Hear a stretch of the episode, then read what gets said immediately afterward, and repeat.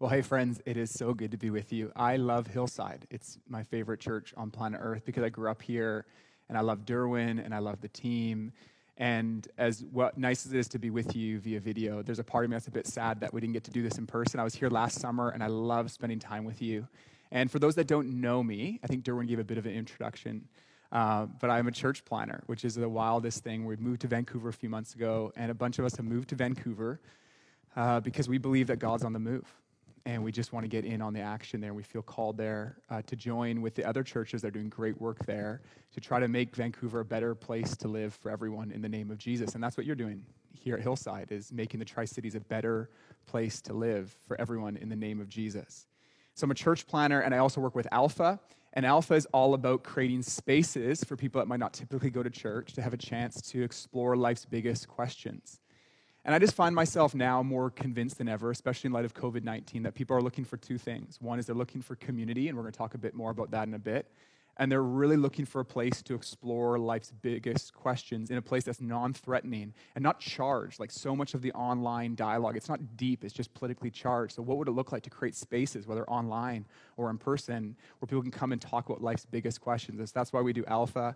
But way more important than my work with Alpha, way more important than my work at the church is I'm a father to Hudson, who's turning seven next week, to Mary, who just turned five, and Millie, who will turn three at the end of the summer. And I'm a husband to Rachel, and we just celebrated 11 years of being married together. And I had a flashback recently. Uh, was, it was the, a very sad moment. Some of you might empathize with this. Uh, I remember when I was dating Rachel, she showed up at my house one day, and without any expectation, I thought things were going great she dumped me.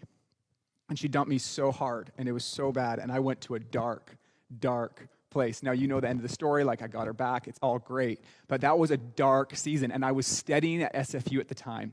And so my buddy Jared used to pick me up in his mom's Dodge Neon every day for university. And then this time it was like such a dark place for me. So I just would wake up in the morning. and I was so discouraged and I'd roll out of bed. And I knew Jared would come in. I'd get in his car. And one day I get into his car. I look at Jared and I'm like, Jared, you look rough. And he's like, Yeah, dude, this breakup has been really hard on me. I'm like, Hard on you? Like, this is hard on me. He's like, Dude, I'm not sleeping. Uh, like, I'm just struggling. And uh, he goes, Open the glove compartment. And some people watching this reference is going to be lost on you, but some of you remember this. He goes, I made you a mix. And so he goes, Open that up. And so I pull a CD out of the, the glove compartment and there's a mix that says Jared or Jason's breakup mix. I put it in. It's like Boyz II Men. It's all these sad songs, and Jared and I just went on together on our uh, on our way up to school, just so sad together. And here's what I love about that: is Jared's the kind of friend that when I was hurting, he was hurting. Now Jared had the worst advice at this time. Like I remember, like he'd be like, "Listen, dude, things are going to be fine. Like." There's tons of other. He's like, no, there's no one out there like Rachel. Like you're not and like worst advice ever, like just bad advice. But he was there with me, hurting when I was hurting. And I don't know how you define friendship, and I think it can be difficult to define what makes somebody a great friend. Uh, but I think we'd all agree that a guy like Jared, who hurts when you hurt and is there with you in the hurt, is a good friend. And I want to talk today on the subject of friendship. And I think it's interesting to talk about friendship today because it's I guess there's a bit of a paradox at play because the word friend like was appropriately grabbed or maybe inappropriately grabbed by social media platforms to talk about the connections we have online. And so we live in the most connected moment in human history. One person called millennials the connected generation. It's the most connected time in human history. Like if you go on your facebook or instagram or whatever platform you're on you're more connected than you ever been. But here's what's interesting. Statistically speaking there is a deficit of friendship. People struggle to find good friends. This is some American data, but I think it applies in Canada as well. It says 61% of Americans are lonely, 2019 report said. In 2018, it was 54%, so you see the increase. The same year, 2019, 47% said they sometimes or always feel that their relationships are not meaningful. That was up from 43% the year before. 58% said sometimes or always they feel like no one knows them well, again, up from the year before. The UK has officially appointed a minister of loneliness. As we did research moving to the city of Vancouver and planting a church there, we discovered that one of the biggest epidemics in the city of Vancouver is loneliness. And recent research says that people feel like they cannot find real friends. The bottom line is this we've got lots of acquaintances, but great friends are hard to find. And it's interesting because friendship is something so essential to life on planet Earth. And it's something that we all experience, but I feel like we don't talk about it a lot. Like we haven't worked to build a definition and a framework and an understanding for what this means. And it's so essential. It's so essential to living on planet Earth. Proverbs 18 24 says this It says, One who has unreliable friends soon comes to ruin, but there is a friend that sticks closer than a brother. And I think we all resonate with that. We know what it's like when we don't have that support network around us life can feel fragile and unstable. But Scripture gives us a vision for friendship, a vision for a friend that's closer than a brother. Great friendships do not come easy. They're cultivated more than they're stumbled into. You don't stumble into a great friendship, it's cultivated over time. And they're fought for more than they're given for granted. But they are possible. And no matter what your track record is, I believe that one of the things that God wants to do in your life, I really believe this. I believe that a relationship with Jesus makes great friendships possible. He wants to do internal work in your life that would allow you to enter into friendships and receive from them and give in them in a whole new way. I really believe that that's what God wants for us. And the gospel, in a unique and profound way, and if I do my job this morning, hopefully I'll be able to do this. I want us to see that as we see the picture of Jesus and the way that he's the friend that our souls need, that that unlocks the ability for us to make the kind of friendships that change our lives and change others. So, very simple. Here's what I want to do this morning. It's a real simple roadmap. I want to do a few things. I want to talk about five things that great friends do. Just five things that great friends do. And for context, I'm talking specifically about like our closest friends. Like, we have a lot of acquaintances, we talked about that, and there's lots of friends. But I'm talking about those closest friends. I'm talking about what are what do we need those friendships to look like those most intimate ones the ones that like know our heart and we're shaping theirs that know our dreams for the future and we're shaping theirs uh, i'm talking about those closest friends so i want to talk about five things that great friends do and as we do i want you to ask three questions of each three questions question number one am i that kind of friend Am I that kind of friend? We're going to look at five things that great friends do. And the first question we got to ask is Am I that friend? The second question is Do I have friends in my life like that? Who are those people? Who are those kind of friends for me? And number three, let's consider how Jesus is the supreme example of each of these in our lives. Is that cool? You with me? We're good? Here we go. Number one great friends give with no strings attached. Great friends give with no strings attached. In other words, they don't keep score. Now, we love to keep score. Like humans by nature, we love keeping score. We learn this at a young age. Like as kids, you learn, like, he didn't invite me to his birthday party, so I don't have to invite him to mine. And like obviously we get more mature, but then we make like our wedding lists, right? And we go, well, she didn't invite me to her birthday party, so I'm or her her birthday party. She didn't invite me to her wedding, so I don't have to like spend 50 bucks or 100 bucks or whatever it is for a seat at mine. Like we begin to keep score. But obviously those are trivial examples, but it gets deeper. Like we start thinking, she wasn't there for me in a time of need. So I don't need to be there for her. Like we keep score. And this is so toxic. When we keep measuring relationships, what have they done for me? What have I done for them? This brings toxicity into our relationships. But great friends, they don't keep score, they give with no strings attached. Here's the thing. If in relationships, if in your best friendships, you're keeping score, you never know where you stand with that person. And if you're in a relationship, and some of you have felt this and you know this feeling, you might only know this feeling, that you're always wondering, do they really love me? Like, even if I don't bring this to the table, will I really be loved? And when there's that element of earning, there isn't really love.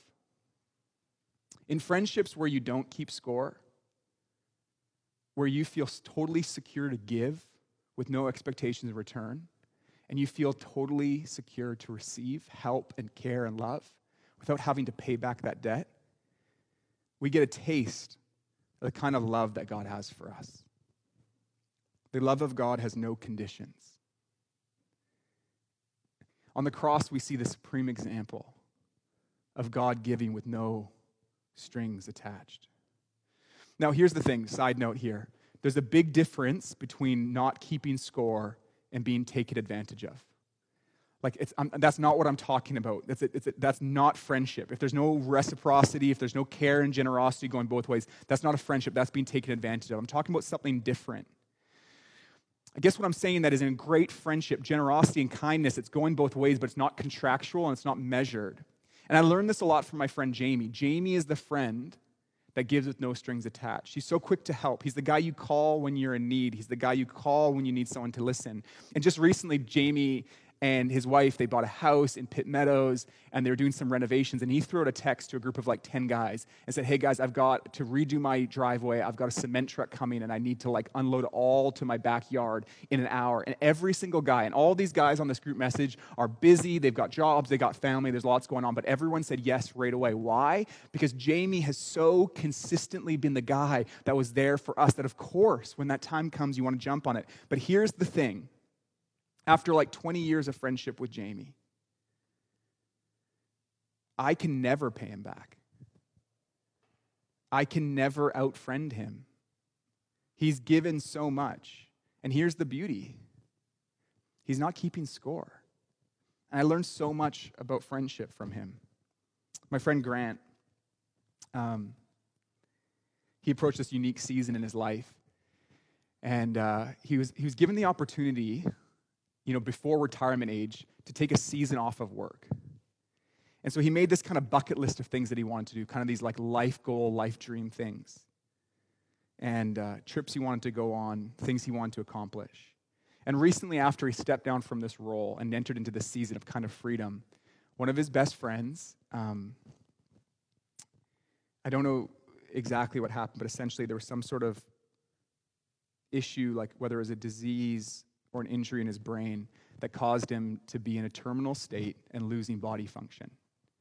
So Grant decides that a few days a week he's going to move in and provide care for him, dignity for him, fully knowing that his friend will never be able to pay him back.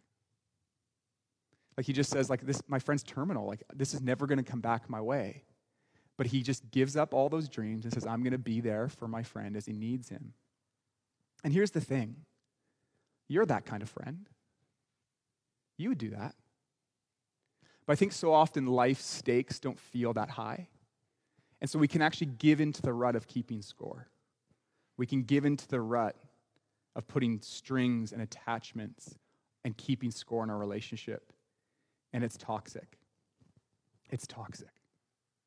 And God wants to invite us into a picture of friendship that is a giving with no strings attached. And you know what one of the best ways that we give with no strings attached is? We show up. Great friends don't always have the resources, they don't always have the skills or the advice that people need, but they can show up. They give the gift of presence. Ecclesiastes 4 9 through 12 says this Two are better than one because they've got a good return for their labor. And this is like a really prag- pragmatic kind of agrarian culture you know, image. And it's like, yeah, two are better than one. Good return on the labor, super practical. But then it says this, and it's like deceptively sad. Listen to this, verse 10. If either of them falls down, one can help the other up. But pity anyone who falls and has no one to help them up. Pity the one who falls, has no one to help them up. Good friends, they show up, they get there. My friend Landry taught me this rule. He taught me that you don't have to have the answers, you don't have to have the resources. But when a friend's in need and a friend's going through something, a high or a low, you get there. You show up. Even when he was on the other side of the world, living in Australia, like it was on the phone, it was getting present on FaceTime or Zoom or whatever it is. And even in this time of COVID, it can feel like I don't know how to be present, but you, you can be present. Like that phone call, that like checking in on someone. You don't have to have the answers, but presence is the biggest gift that we can give. Good friends that give no strings attached. And one of the best things that we can give is our presence. Okay, remember I told you we're to do five things? I took a long time on number one. I'm to move a lot quicker through the next ones, or else we'll be here for a long time. But three questions we're going to ask. First, am I that friend? Am I the friend to others that doesn't keep score? Do I give with no strings attached? Number two, do I have friends like that?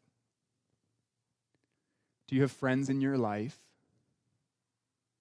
that you can receive care from, support from, and you don't feel like you owe them a debt? And number three, how do we see this in Jesus? And, and Jesus demonstrated this in his whole life that while we were sinners, Christ died for us. Before we did a thing, before we had a good intention in mind, he made the first move.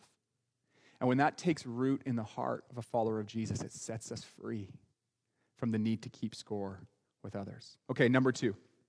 Number one, great friends, they give with no strings attached, they don't keep score. Number two, great friends are in it for the long haul. I can do this one really quick. Great friends are in it for the long haul. There are seasonal friendship, and that's fine. You, you know, you might do an internship somewhere for a summer. You're going to have a friend for that summer. It's okay for that not to be a lifelong friend. You might, you know, have a neighbor while you live by them. There's a friendship there. But those aren't those most intimate friends because great friends are there for the long haul. They're there through the seasons. And we need those long haul friendships. Friendships that are there long enough to see us through the seasons of life, the good and the bad. People that know each other long enough to get to know the real you and you know the real them. And I think in order to have friendships that are there for the long haul, there has to be a moment of decision. Or maybe let me, let me rephrase it. Maybe not a moment of decision. What am I getting at here? For us to have friendships that are there for the long haul, there has to be a decision in your heart that I'm committed to this person. And that's how what makes the first one possible. It's like, hey, we went past like earning a thing. We're committed in the long haul because as you live long enough, and you have probably, you realize that life gets hard and friendships are not always as fun as they were in high school. Or they're not always as fun as they were in the summer. Or they weren't as fun as they were that decade. Why? Because you go through stuff. You make mistakes. You find success. You get married. Maybe you experience divorce, health issues, addiction. And those friends that have been with you through the seasons, it's black and white. And that kind of friendship, the friendships that are in it, in it for the long haul, are the ones that we need. Like, and I've just seen this in my own life. Like, I reflect on a season a number of years ago where I just, you know, I was low. I don't know if it was circumstantial or was my own health, but I was not fun to be around. And it's like the friends that were there through that season. I mean, friends come and go, but there were the friends that were there before. They're the ones that get you through it. And if, if, if there's not friends that can see you when you're low, you know, that, that don't know the real you, you need those friends to help bring you out. So, great friends, they're in it for the long haul. And I'm not talking about frequency. I'm, like, there are friendships that you might see them every day at work. I'm talking about the friends that you might not see every day. It might be once a month. I mean, this is life but they've been there through the years. And we're, what we're trying to do this morning is get like texture in our imagination to kind of bring like flesh on the bones of what is a picture of a great friendship. And great friendships are kind of have the material. It's like, man, this isn't going anywhere. I am going to be with this person. There's a resolve that I'm not going to bail when this gets hard. And if you've never experienced friendships like that, I want you to know that's never too late no matter where you are in life, to start building friendships that are there for the long haul. Okay, we got to keep moving. Number three, great friends, they call the best out of us. Great friends call the best out of us. Like great friends use their words to bring life. You know, those who are closest to us have the most power to call out the best in us. And there's two reasons that. First of all, we value the voice of those closest to us. Like, you know, if I if I preach a message like this and I walk off the stage, I can get all sorts of feedback from all sorts of people, but I'm looking at my wife Rachel, was that good? Like, how did I do? Like the people that are closest to you, their voice is the loudest. And number two, the people that are closest of us are the ones that see us the best. And so they're the best people to call the best out of us. I see this with my kids. Like as I look at my kids and I pray for them, it's like I can see who they're becoming. And maybe God, in His kindness, even reveals just a glimpse of what's inside of them. And great friends, they call out the best. Like, I don't know where I'd be if there weren't people to call out the best in me. I've seen this recently with one of my friends. Like life has just a way of beating people up. And we can believe these internal narratives about ourselves and others and about the future. But you need the voice of a trusted friend to come in and call out the best and give you hope for the future and even hope in yourself. So the question we got to ask this morning is remember, am I that friend? Like, am I using my words to call out the best in people? I just think for some reason as Canadians, like we're kind, but we're not always good at using our words to pull out the best out of people. Like we say, like, you're nice, you're good, it's good to see you, but like in a friendship, like we have this prophetic power to step into someone's life and call the best out of them. Like to say to someone in your life, you're a great leader. They might not feel like they are, but you speak into life, you see something. I'm not talking about flattery, I'm not talking about making stuff up. I'm talking about real things you see that they might not see. You're a great leader. You're a great mom. You're a great dad. You're creative. You're thoughtful. You're kind. You've got such a way with words, you know? You're so good at solving problems. You were made to impact others for good. I see your humility behind the scenes. I see your sacrifice. I see your passion for Jesus. I see how you're growing and you're, you're finding growth in your life. You're valuable to me. The world wouldn't be the same without you. God's got a call on in your life. You're going to make it. You can make a difference. Your family's going to make it. You're going to turn this corner. Man, it is so powerful when friends use their words to pull life out of others. Great friends, they give with no strings attached. They're in it for the long haul. They call out the best. Number four, great friends. It's all been positive up to here. Here's a tougher one.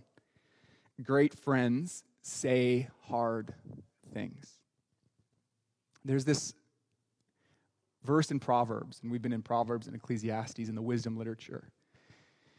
And there's this verse in Proverbs that at a first pass doesn't seem wise. But here's what it says it says, Better is open rebuke than hidden love. Wounds from a friend can be trusted, but an enemy multiplies kisses. Better is open rebuke than hidden love. Wounds from a friend can be trusted, but an enemy multiplies kisses. What are these wounds from a friend? Wounds from a friend are tough words given in love. We all have blind spots in our life.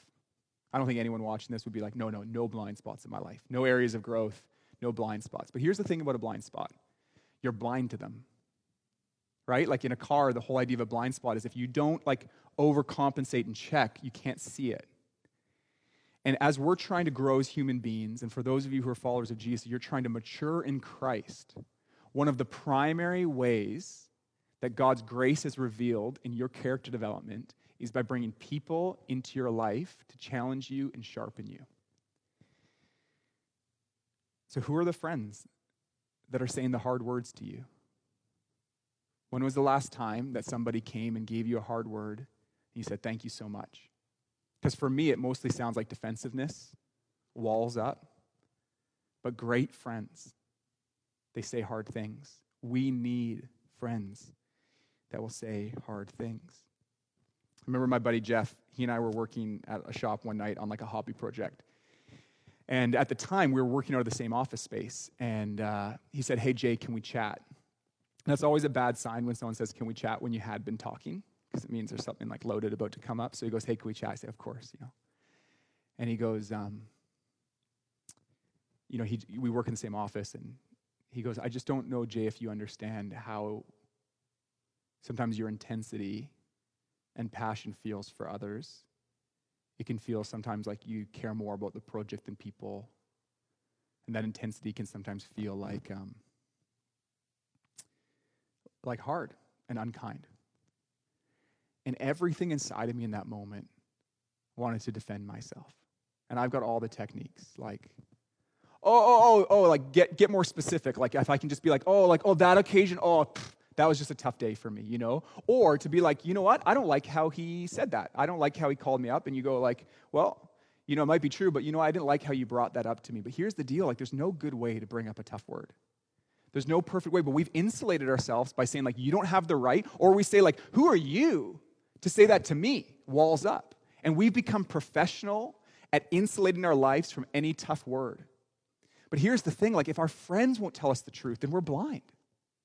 And so we have to beg people that love us and see us and know us to tell us the truth.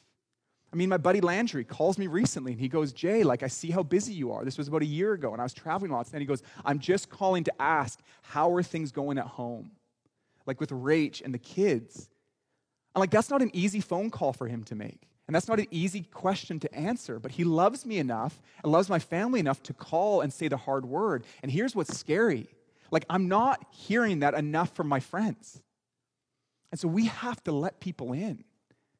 Like, I, I think the wrong application of this point would be us going around from here and be like, oh man, I'm just going to lay it down on all my friends now. No, that's not the point. The point is, I'm on a journey. How do I let friends into my life?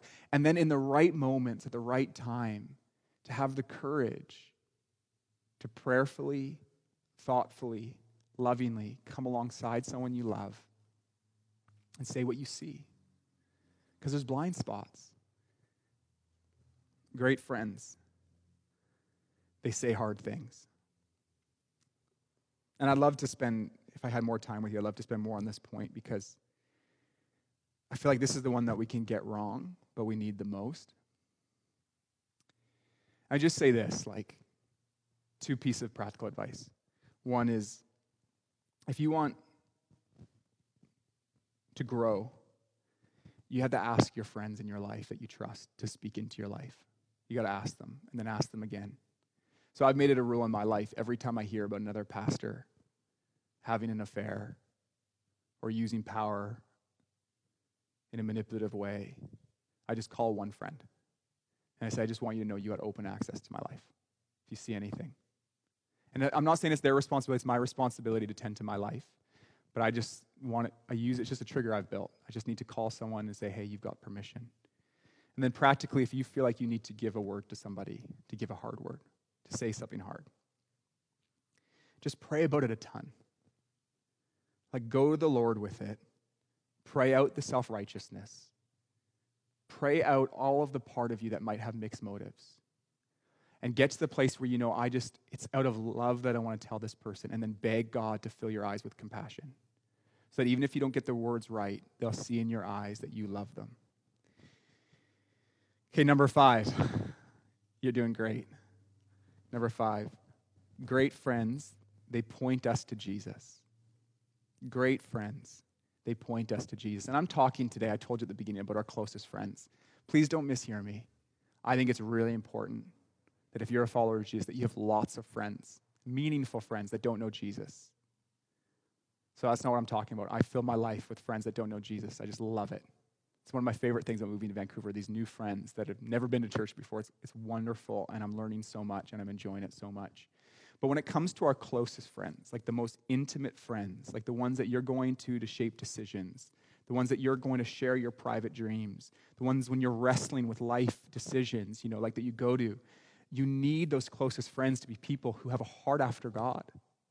Like just think about like if you're trying to make a career decision, you've got a choice between a job that's full of purpose and meaning and is in line with your gifts and passions or a job that pays a ton of money. You need the friend that says, "No, go after the go after the kingdom stuff." Don't, who cares? You need that friend that's aligned with you, you know? And you need those friends that when you get around them, they point you to Jesus. Because Christianity is not a solo sport. Like, we can't do this alone. And you felt this during COVID. Like, just, you know, sometimes we take even Sundays for granted and gathering together, but we feel it right now. Man, like, just to hear someone else worship, to hear someone open the Bible, talk about what they're learning, it makes such a difference.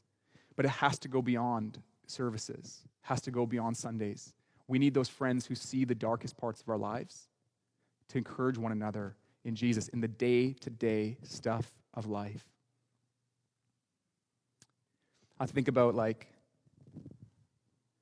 remember before I was married, one of my roommates, I had a rough day at work and um, I came home and he could see that I was carrying like a burden. And he's like, How are you doing, man? And I was like, Oh, I'm fine. But he knew I wasn't fine. And uh, he came and sat beside me. And uh, he just put his hand on my shoulder and started praying. God, I just pray that you just give Jay peace. And it just made all the difference for me. Because it's so hard in life when there's stress or pain or success or whatever it is to like see Jesus through it all. We need people that go point us to Jesus. Like Who's the friend that if you get in the same room as them, you know you're going to fall more in love with Jesus? And you know, it's interesting. I've discovered that that friend always isn't the person that you have the same taste in music with, the same hobbies as, but those closest friends. It's got to be more than fun. Who's the person that when you get around them, you want to love Jesus more? There's two questions that I think could transform your Christian friendships. The first question is How are things going with you and God? We've got to find a way, if God isn't part of our conversation with our closest friends, to bring it up because we have something to learn on the other side of a question like that. You know, there's friends we can talk about what we're learning in God together, the struggles. What are you reading in Scripture? What's God teaching you these days? The first question, like, how are things with you and God? I almost would be like, hey, just rehearse that a couple times so that when you're with your closest friends, you can just say, you know, maybe you're sitting around and you finish dinner and you got a glass of wine and you just go, how are things with you and God? I mean, because I've just been like, my wife and I sitting there with other Christian couples and we just sit around and we just talk and it's like, what's different about this relationship? What's the point? It's like, no, there's something, there's a treasure to like grow in God together. So first question is like, you know, how are things going with you and God? Another question you could ask is this hey, can I pray for you? I, you got to practice it. Like, just get it deep inside of you. You're on the phone, you're in person, like, you know, because what do good friends do? They vent about work, they vent about stuff going on, they talk about how hard things are with their kids or at home or money or whatever. And that's great. And you listen and you say, that's the worst. And you're a good friend and you listen and you listen and you listen. But before you hang up the phone, before you leave, here's a powerful question that will transform your life Hey, can I pray for you? You don't have to be a pastor, you don't have to be articulate. You don't even have to have the words. Just say, God, you know how much I love my friend. And you heard everything we just talked about. Just pray that your love and your power would just be with them right now. Comfort them, help them, strengthen them. And I just think like the kingdom of God is so real and so active, and his presence and the way he wants to grow and mature us, and just the way he's organized the world. We don't do it alone. We don't do it in a cave, we do it with friends. Three questions Am I that friend? Just now, as we wrap up our time together, just want to ask the question Are you the kind of friend who gives with no strings attached? Who's in it for the long haul?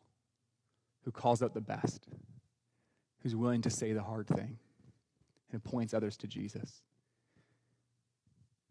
And I'm just so keenly aware right now as I'm talking about this that I'm not always that friend. This isn't about perfection, but I think it's appropriate for us to just do a reflection and then maybe there's some repentance to do. Maybe this is about like doubling down on our convictions. But I just want to pray for that. I want to pray for each of us. I just want to pray for that first. Just if you want to pray with me, Lord Jesus, I just pray that you would help us become, become the kind of friends that point people to Jesus, bring out the best in others. God, we just ask for your grace and mercy where we've let like fickle, trite things sneak in and wreck our ability to be a great friend. And I just pray you would help us. God, I'm just desperate for your help. I'm just so aware right now of how I fall short. But God, I just pray that by your Spirit, you'd empower me to be a great friend. Number two, do I have friends like that? I think one of the things that's difficult is there's sometimes a realization that sometimes the friendships we're in aren't healthy. And I wrestled like, do we talk about great friendships knowing that it could feel like some people are feeling, well, I don't have friends like that. Like the stats say that most of us experience loneliness and don't have real friends. But I believe that, that this is something that we can long for. So they don't, you don't stumble into them, they're cultivated. But we have to have a vision for what great friendships look like. And if you don't have friends that are, are like pouring into your life at all, that you feel like you don't know where you stand, all these things, I say, man, keep looking for new friends. Don't settle.